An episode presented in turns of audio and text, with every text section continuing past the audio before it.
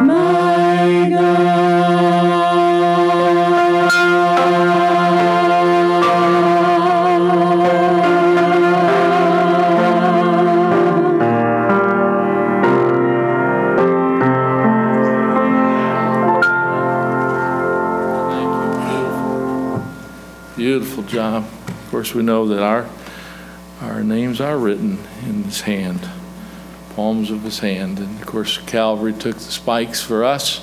What a Savior. Amen? Praise the Lord. Well, we're going to turn to Genesis chapter 22 this morning. Genesis chapter 22. Uh, last time I was really in these verses uh, deeply, I noticed in my notes here on 5:30:10, so that's been uh, 19 years ago. Somehow time flies, doesn't it? Did a series on twos in the Bible, and I talked about the tale of two sacrifices that particular day. And I have some other notes here of other people that preached in this chapter. Brother Chris Staub did, Daniel Brown did, uh, in my notes. I've got many Bibles with lots of names and sermons in them. But today we want to take a look here at Genesis chapter 22. And I want us to observe a supreme act of faith. A supreme act of faith. In Genesis chapter 22, one of the great chapters in the Old Testament, that's for sure, and in the entire Bible. In Genesis chapter 22, we're going to read the first eight verses. So lo- notice verse 1 with me. It came to pass after these things that God did tempt Abraham and said unto him, Abraham, and he said, Behold, here am I. And he said, Take now thine, thine son, thine only son Isaac, whom thou lovest, and get thee to the land of Moriah, and offer him there for a burnt offering upon one of the mountains which I will tell thee of. And Abraham rose up early in the morning, and he saddled his ass, and he took two of his young men with him, and Isaac his son, and clave to the wood for the burnt offering, and rose up and went unto the place which God had told him. Then on the third day, Abraham lifted up his eyes and saw the place afar off. And Abraham said unto his young men, Abide here with the ass, and I and the lad will go yonder and worship, and come again to you. And Abraham took the wood of the burnt offering and laid it upon Isaac his son. And he took the fire in his hand and, and a knife, and they went both of them together. And Isaac spake unto Abraham his father and said, My father. And he said, Here am I, my son. And he said, Behold, the fire and the wood, but where is the lamb for the burnt offering? And Abraham said, My son, God will provide himself a lamb for a burnt offering. So they went both of them t- together. Let's observe a supreme act of faith. Let's pray. Father, thank you for this great chapter in your Bible for us, preserved for us that we might read it and study it and learn of it. Speak to our hearts, Lord. We've been in this chapter many times through the years, no doubt, as individual Christians, in our yearly Bible reading and preaching and studying. Make it alive to us today. Make it fresh, Lord, I pray. And I ask that you take things out of our hearts and minds that might be going on for just a little bit. Help us to focus on what you have to say to us through your word. We ask this in Jesus' name. Amen. Amen. This, of course, is a great chapter of Abraham offering up his son Isaac as God instructed him. And it's one of the great examples in the Bible of love for God, devotion to God, obedience to God recorded in Scripture. Now, this is a very special, what I call uh, sermon, special highlight sermon, I think, about faith. Faith impresses God. Uh, our faith can impress God. The Holy Spirit speaks and preserves this account to us, not only here, but in the book of Hebrews. Would you turn there with me, chapter 11, please? Hebrews chapter 11, and we'll take a look at what the Holy Spirit preserved for us here. The Lord spoke to the heart of men. Holy men of God spake as they were made, uh, moved by the Holy Ghost. Thank God for the preservation of His Word.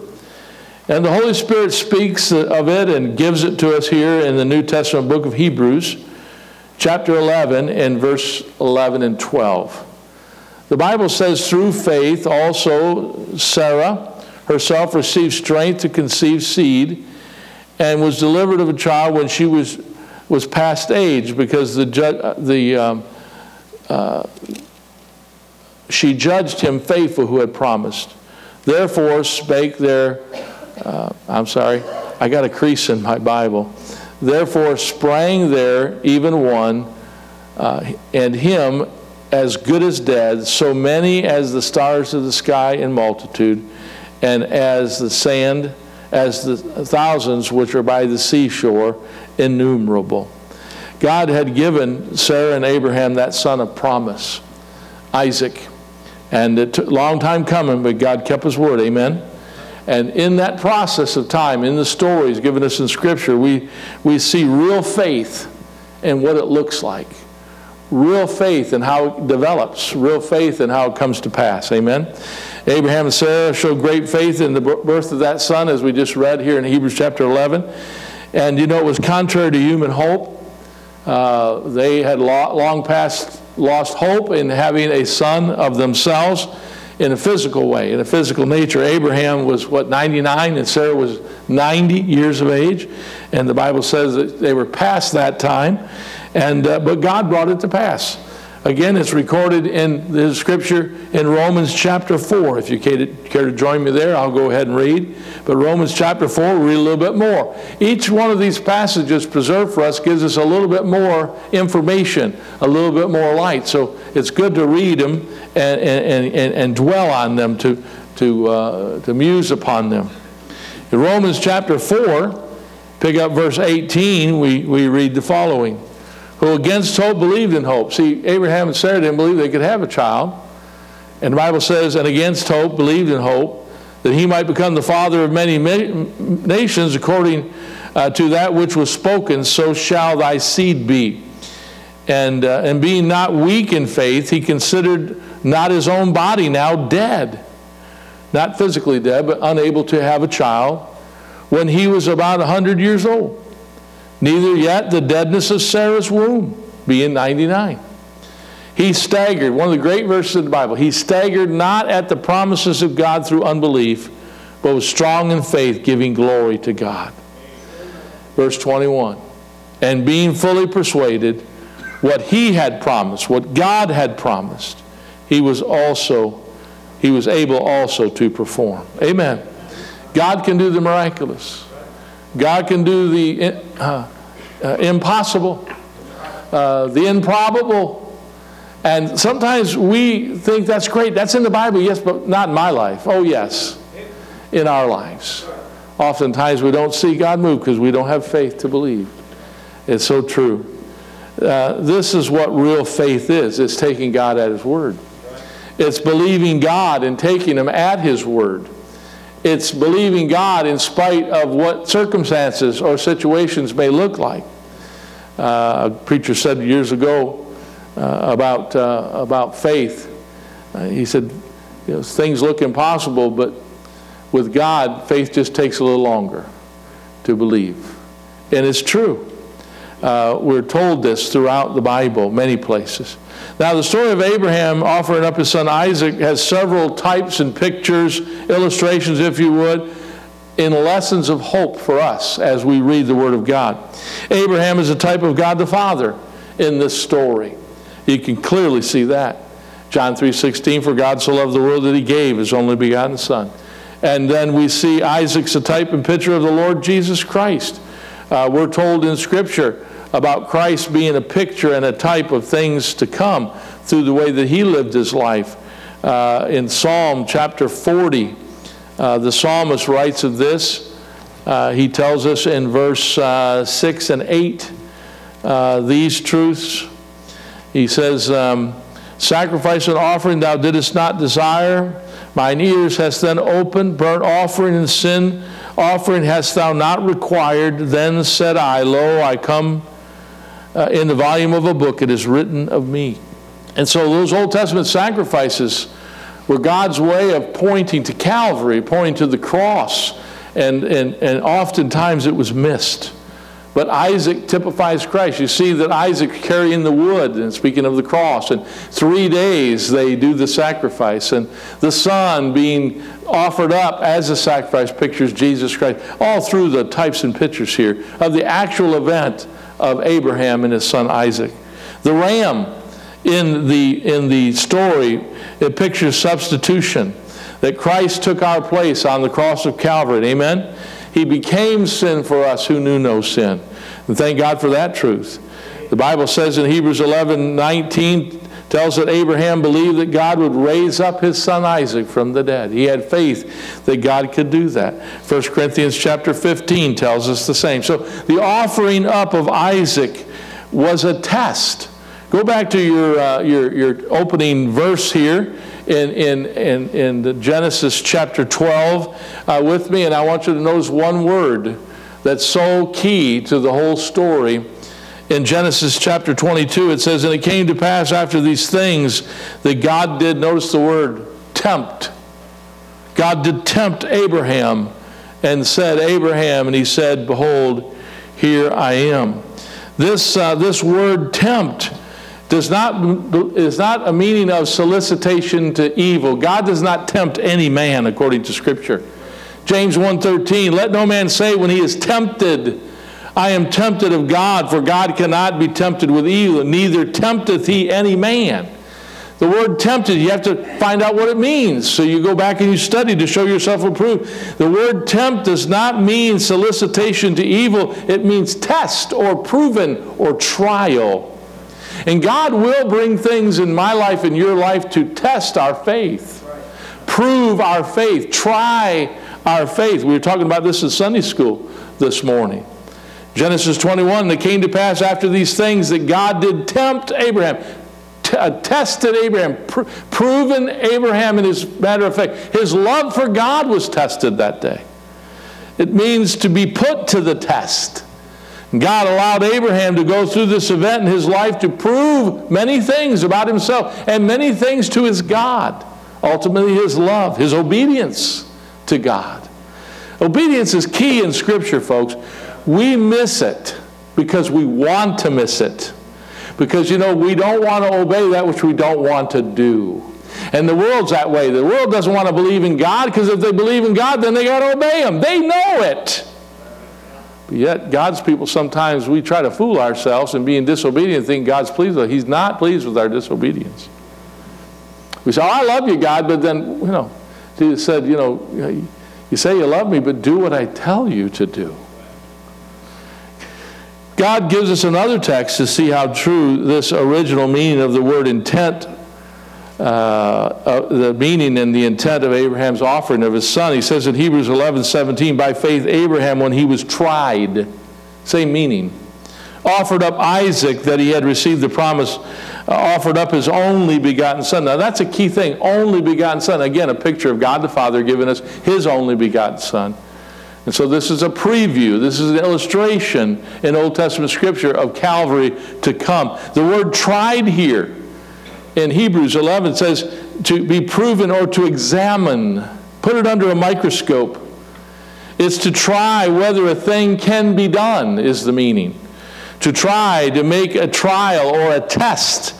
To try or test one's faith or to try one's virtue or character or love. Now, I want us to consider three aspects this morning, so get your hopes up. You can count one, two, three, you'll know when I'm on my third point. One, two, three aspects of this trial of Abraham, this testing of Abraham, this proving of Abraham, specifically in his faith, in his faith. And I think if we do this, we'll learn a lot about Abraham's faith, but we're also going to learn a lot about our faith. Amen. So the first thing I want us to notice here is the measure of our faith testing. The measure of our faith testing. How much is faith tested? It's clear as we read the scripture. Now, there are some people that live their lives for God, recorded in the Bible, certain individuals, that some appeared to have more tests than others. They had more uh, diversity of tests. They had more strength of test. Amen. And Abraham certainly had a strong test of his faith the day that God said, I want you to offer up your only son Isaac to me. Wow. Now, there are different tests. Abraham having this test. But I want to tell you, before Abraham was ever brought to this test, God gave him prior tests. And that's like with us. We wonder sometimes why things come into our life the way they do, but God brings us through tests trials, temptations to prove us in many areas of our life. And then we go through one, and then another comes, and another. And we often one time, why, what is God doing? Why is God doing this? To bring us to ultimate faith. That's what He's doing. It's to build us and strengthen us in our faith. From the onset of Abraham leaving Haran, saying, Leave thy country and leave thy people to a place that I will tell thee of. That was the first measure of his faith. He's raised in heathenism. He didn't know God. So God's going to bring several tests to get him to know the God that has called him. And the first one is leave home. I'm going to tell you what, you know, to leave home is a, is a, is a, a difficult thing. To leave where things are familiar, where there's family, where there's support, where there's comfort, where there's assurance, all kinds of things regarding home. Think about that when you pray for your troops. Think of that when you pray for the young people going off to college. Think of that when, you're, when we're sending a missionary to a different place. There's a test of their love, their devotion, their obedience, their faith in God, the test of their, the, what they got, amen, deep down inside. Job had tests. Through the loss of his family, we read, the loss of his health, the loss of his lands, the livestock, his wealth. Amen. Many tests to bring Job to the man that he became. We think of the Apostle Paul. He went through personal attack, rejection by his own countrymen. We read of his beatings and his shipwrecks and his attempts of murder upon his life. The Apostle Paul went through all these tests. And then we look at, oh, the great Apostle Paul, how did he get there? Through God's proving him and tests and trials. And here's the thing they never stopped loving their God for the test. They never lost faith in their God for the test. Now, God didn't bring the Apostle Paul to shipwreck before he brought him through some earlier things because he wouldn't have been able to handle it. So, whatever we're going through in life, sometimes we think, oh, why? But let's stop and think what is God doing here? What's the outcome? What, what does God want of me? What is God going to do with me? Maybe there's some people that need to be reached that won't be reached in any other way through this test that God has given me. Again, the Christian walk is not about us, it's about Him. So there are many people, many lives recorded in the Bible that went through grace tests, some more than others, some more difficult than others had it. This proves in Scripture the degrees of testing. Life's tests are given us in a measure to see what our faith is about. Untried faith is worthless to God and, if we'd be honest, to us. So I want my life just to roll along with no problems, and you're not going to increase in faith. You're not going to grow as a Christian. Sad to say, heartache comes, but it makes us more like Him. And none of us say, I think I'll just wake up this morning, God, give me a bunch of heartache. Give me a, give me a bunch of uh, testings and trials. God just do terrible things to me. No, we're not going to do that. But when a good and kind and loving Heavenly Father brings a test, He's trying to help us to see how much we love Him, how much we'll still love Him, even we go through some hard times. There's a measure to faith. Mark 4, verse 40, and he said unto them, Why are you so fearful? How is it that you have no faith? How'd you like to have been the disciple that day? When he looked at him and said, Why is it you have no faith? Sometimes he said to them, You have little faith. and they cried out, Lord, increase our faith. Matthew 6 and verse 30, the Bible says, Where, Wherefore, if God so clothe the grass of the field, which today is and tomorrow is cast into the oven, shall he not much more clothe you, O, o ye of little faith? Luke 17, 5, again, the apostle said, Lord, increase our faith. All through the scriptures. So untried faith is worthless faith faith. And one day Jesus will say to those that have been faithful, Well done, thou good and whining Christian. Well done, thou good and fainting Christian. Well done, thou good and faithful Christian, faithful servant. But I want us to think about something today, just an add on. I want to hear those words from my Lord, and I know you do too, but listen. There are those ahead of us in glory that will say similar to us, son, honey, sweetheart, I'm proud of you. You stood the test. Amen. I got a pastor one day I'll see in heaven, and I haven't seen him in a while, and I imagine one day I'll get to see him, and, and I want him to say, Good job, well done, Stephen. I got a father and a mother that got saved, and I want them to greet me on the other side and say, Well done, son. You did a good job. Amen. Some of you have a husband or a wife or a child that was faithful, and one day not only will the Lord say, Well done, thou good and faithful servant, but they'll look into your eyes and they'll say, Good job, well done, well done. It, it, it's going to be good. But in this life, guess what? There'll probably be more tests. More tests. The test of Abraham concerning Isaac was not his first test. No. He had several. And it was nearly his last when he had to offer up his only begotten son. He'd gone through several tests. The first test I mentioned in Genesis chapter 12. For time, we won't go. I'll just reference them. You can maybe read them this week. Genesis chapter 12. Abraham leaves Haran by faith. By faith, he left his family unto a land that he didn't know of yet. And then the second test after that was he had no child yet after they waited a long time, Abraham, Sarah. And you know what? That's one of the reasons I believe they took Lot with them. He was kind of a surrogate son but it was a wrong move because God said in Genesis 12:1, "And from thy kindred." And so he took Lot with him, and he didn't have a son yet, and maybe he just saw something in Lot, maybe he wanted to encourage Lot, I don't know, but that he got a lot of trouble.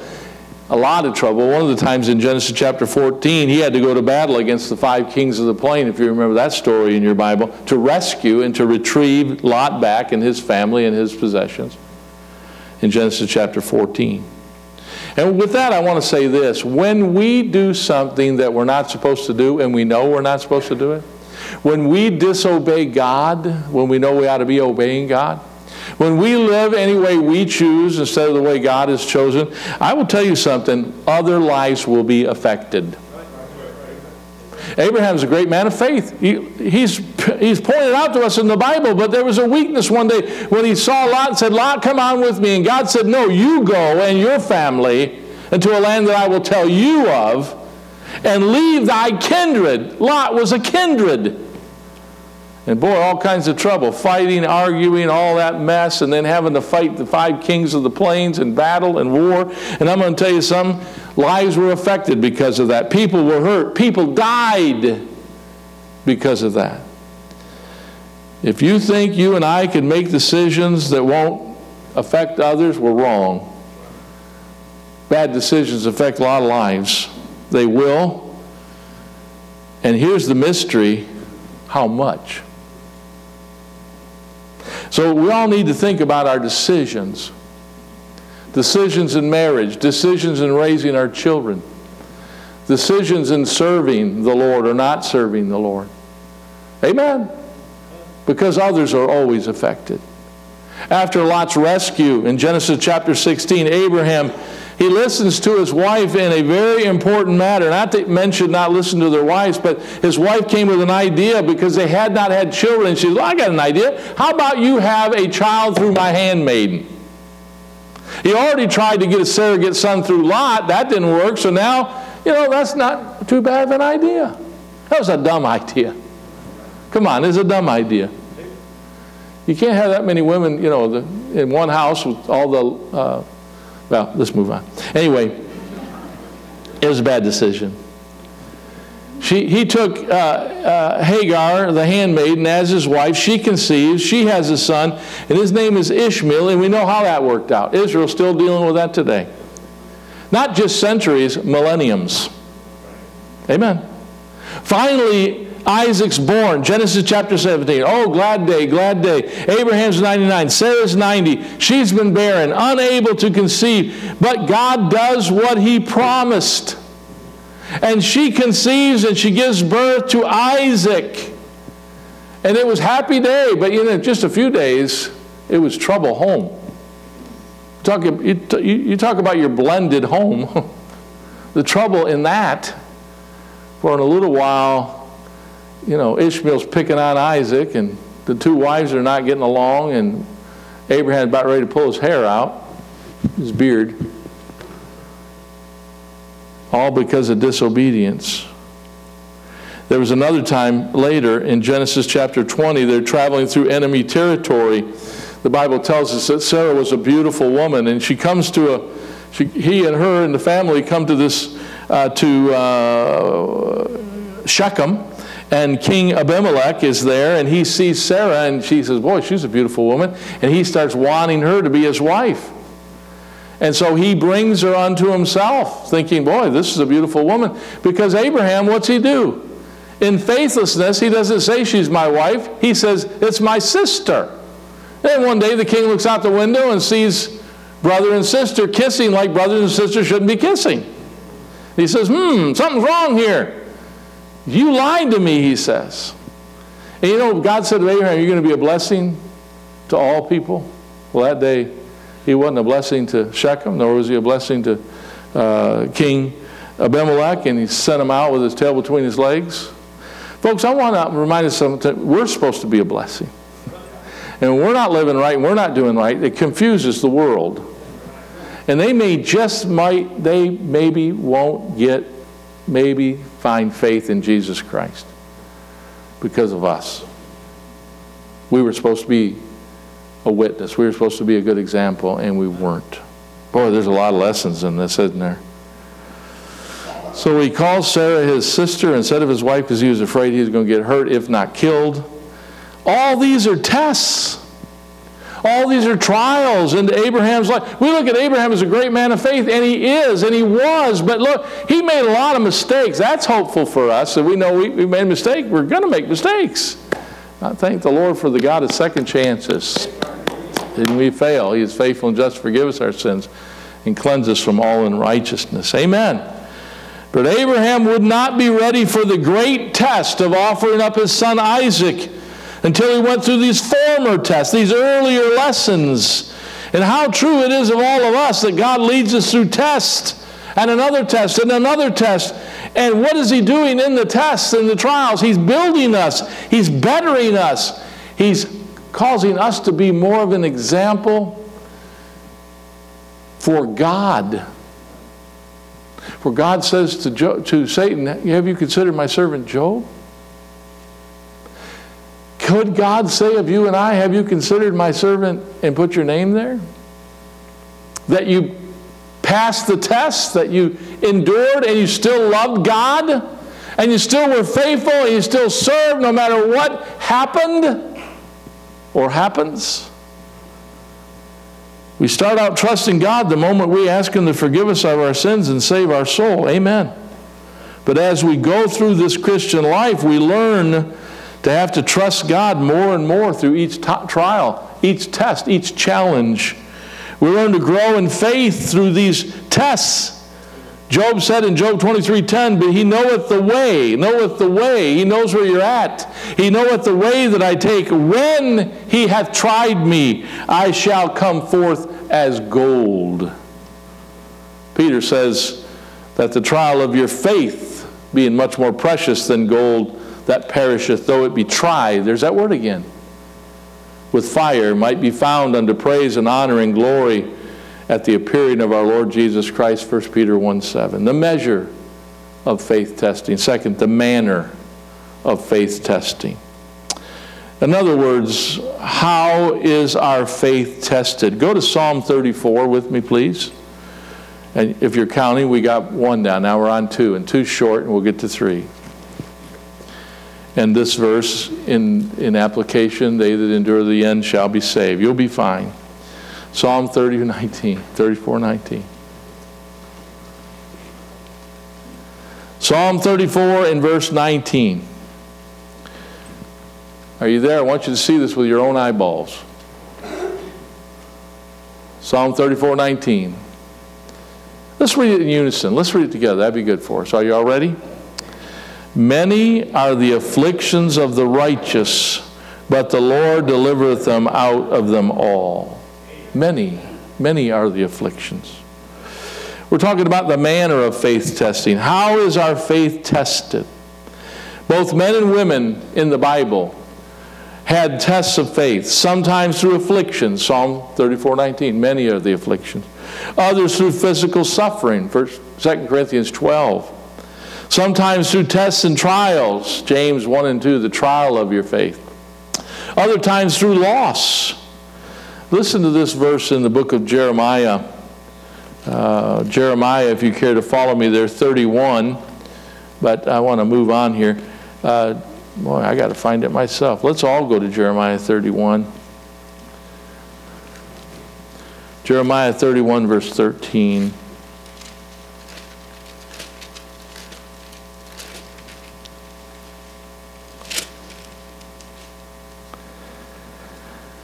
Then shall the, Jeremiah 31, verse 13, then shall the virgin rejoice in, in the dance, both young men and older together, for I will turn their mourning into joy, and I will comfort them and make their, them rejoice for their sorrow. There are going to be times in all of our lives where we have sorrow. Sorrow is usually connected with the death of someone, the loss of someone special in our life. But there are other losses there's a loss of position, something that we've worked hard for and we get it and then we lose it, it's gone. There's a loss of dreams, plans, wishes, something that you have desired for a long time and it, it hasn't come to fruition, or it comes to fruition and then it fades away. These are tests, they're tests of our faith. They're testings that are sometimes very special in this way they're God honoring in how we react to them. Again, a, faith that's not tested is worthless.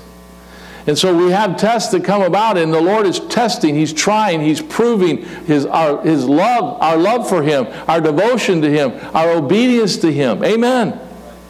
God, what happens when we pass the test? Well, God gets the glory. Good comes to pass. Even though bad things happen sometimes in our life, you, you watch, God can bring good out of them. Romans 8 28, all things work together for good. God has a way of doing that. And then here's something we grow through these tests and we gain ground in our faith life.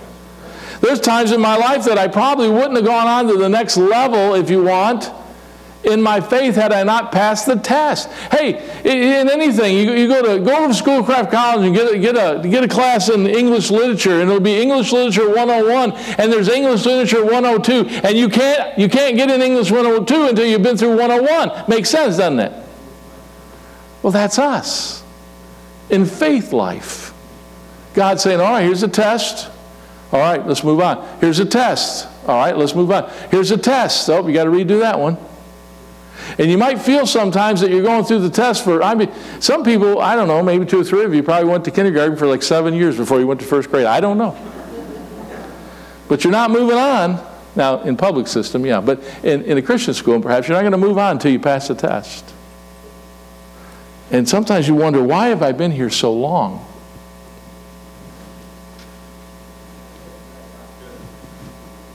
I don't know. Why have you been there so long?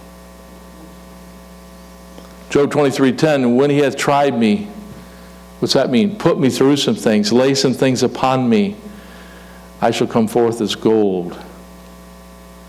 Amen? Thirdly, and you're all looking forward to this one, last point. The meaning of faith's test. The meaning. What's the meaning? Now, for time's sake, we're just going to look at chapter Genesis chapter 50. Go there if you would. Genesis chapter 50. Now, I'd like to read several verses, but I won't. I'll go to the main verse. But in Genesis chapter 50, you know the story how Joseph's been mistreated. Joseph's been thrown into slavery. He's lied about it in Potiphar's house. He's put in prison. He's forgotten about by the, by the butler and the baker. He, he's, he's, he's left there. He's elevated. He's gone in there. God chooses him to uh, be used to save a nation from starvation through the dreams that he's had.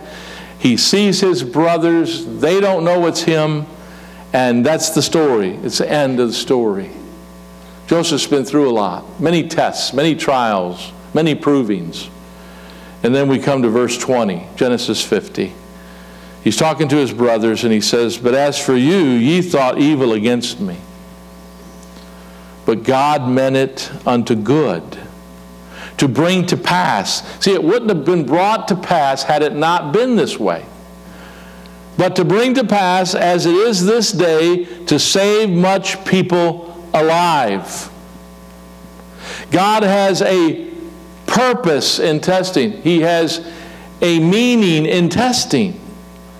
What does God do sometimes? A number of things, a number of things. I cannot, I, I'm not God, I cannot say. But you know what happens. But why does God test us? The very nature of faith is, is not to doubt God.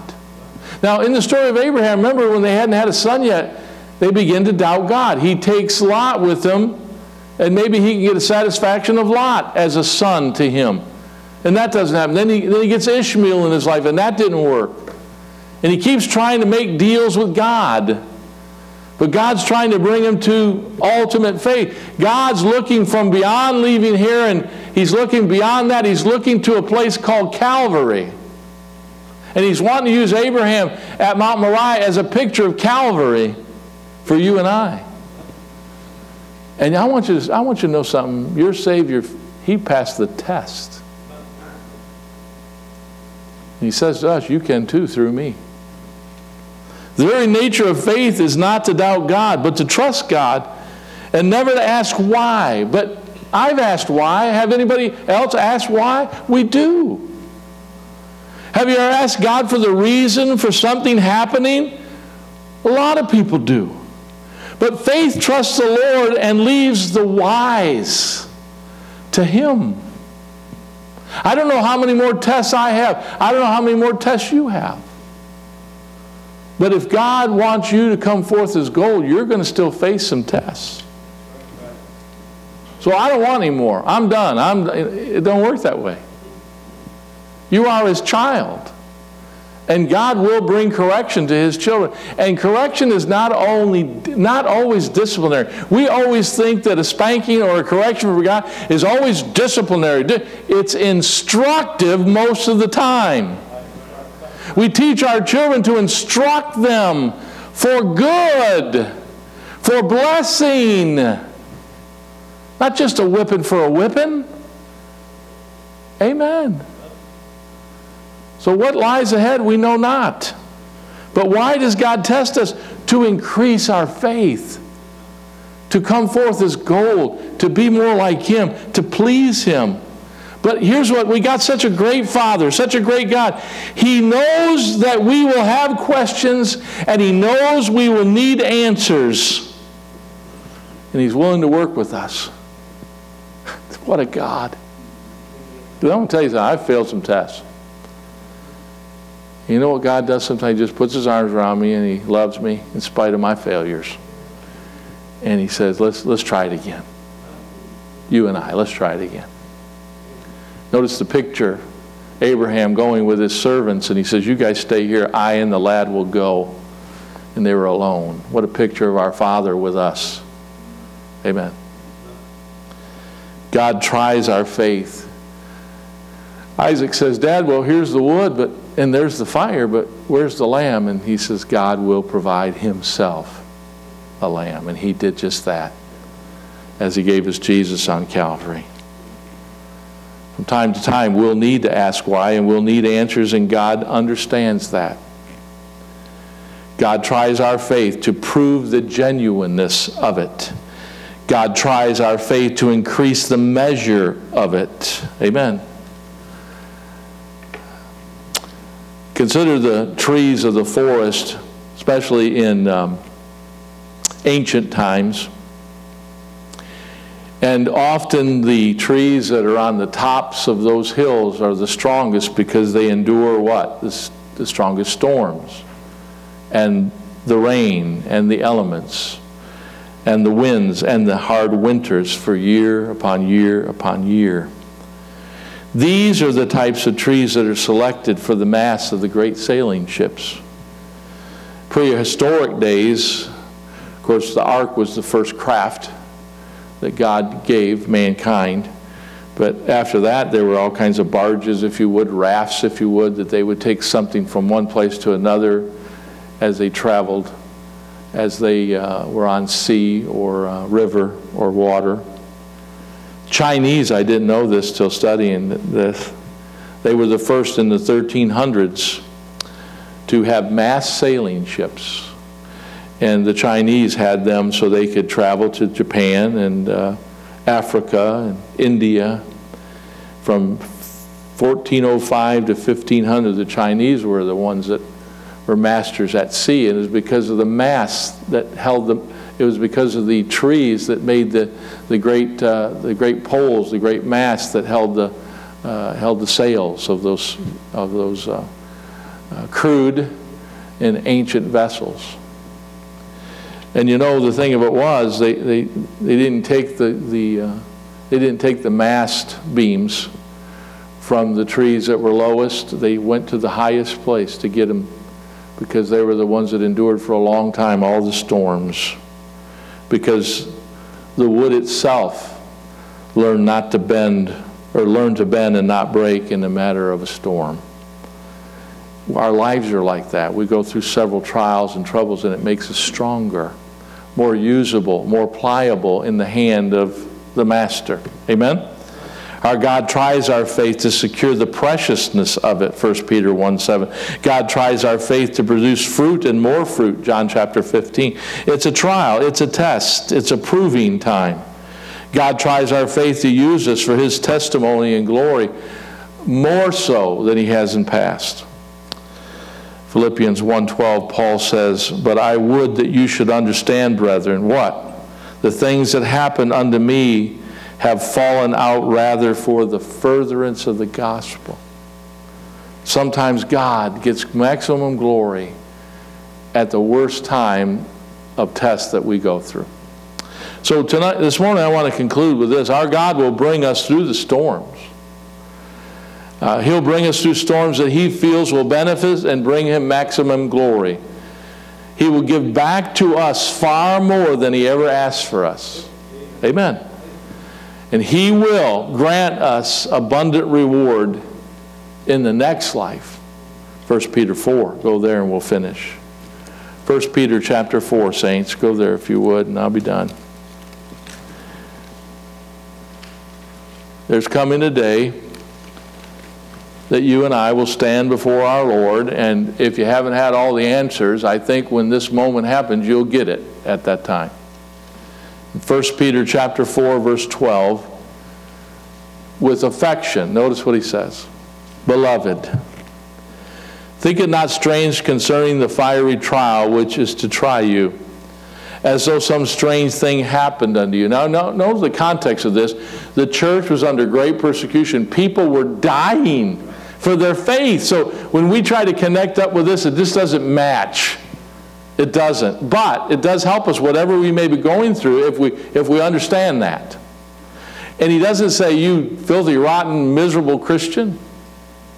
He says to them that we're going through great trial. He says, Beloved, think it not strange concerning the fiery trial which is to try you, as though some strange thing happened unto you. But rejoice, insomuch as ye are partakers of Christ's suffering, that when, his, uh, when in glory shall he reveal, ye may be glad also with exceeding joy. If ye be reproached for the name of Christ, happy are ye, for the Spirit of glory and of our God resteth upon you on their, on their behalf, he is evil spoken of, but on your part, he is glorified. Now remember what they're going through here. Verse 15, but let none of you suffer as a murderer or as a thief or as an evildoer or as a busybody in other men's matters. Yet if any man suffer as a Christian, let him not be ashamed, but let him glorify God on this behalf. For the time has come now that judgment must begin at the house of God. And if it first begin at us, what shall the end of them that obey not the gospel of God? Watch verse 18. And if the righteous scarcely be saved, where shall the ungodly and the sinner appear? Last verse. Wherefore, let them that suffer according to the will of God. There are going to be some times, folks, that we suffer in the will of God. It says, Wherefore let them that suffer in the will of God commit the keeping of their souls to him in well doing as unto a faithful Creator. And our Creator, our Lord, our God, our Father will reward us for the tests we've had to endure for His purposes and His glory. The measure of our faith, the manner of our faith the meaning of our faith. And I want us to notice today that we've just observed one of the greatest supreme acts of faith recorded in the Bible Abraham offering up his son. Let's bow our heads if we would, every head bowed. I want to ask a few questions. Heads are bowed. I want you to think about what was preached this morning. Are you presently going through a trial? Are you presently going through a trial? Are you sailing through a great storm of soul and spirit? Is it present tense? See, preacher, it's been a long time. I've been traveling through for a long time. Thirdly, are you afraid?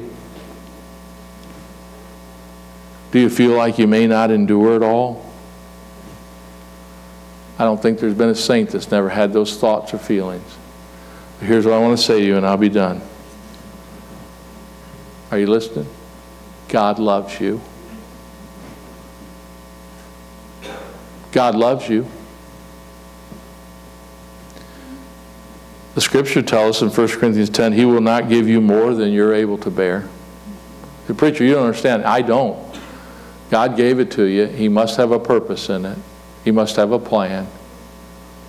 He wants you to come forth as gold, and I want you to know He will not give you more than you can bear. Thirdly, He will be with you through each trial and trouble. He will. He promised to. I want to say something else. Are you listening? You will be stronger for the going through it. Lastly, you will never know how strong your faith is until it's tested. Now, I don't know if you have need to approach God this day at the end of the service at the altar of prayer or praise. That's between you and Him. But I want to encourage you, press on in faith. And one of these days, according to God's word, we'll enter into the joy of the Lord and we'll hear those words, Well done, thou good and faithful servant. But not only the Lord, I believe with all my heart, we're going to re- reach heaven are going to be some waiting on us and they're going to be happy we endured the test too. Father, bless your people. Take this message. I pray that it's been a cons- consolation, but also an instruction. Lord, we need it. I don't know what lies ahead of me or my wife in the coming days or weeks or months, but you do. Lord, none of us know what tomorrow holds, but we know you hold tomorrow. We know it. Be with those this morning that are just enduring some test, some proving, some trial that's been not sent from the devil, sent from you to increase their faith, to help them to go on to higher, higher walk with you. Bless us now, we pray, in Jesus' name. Amen. Amen.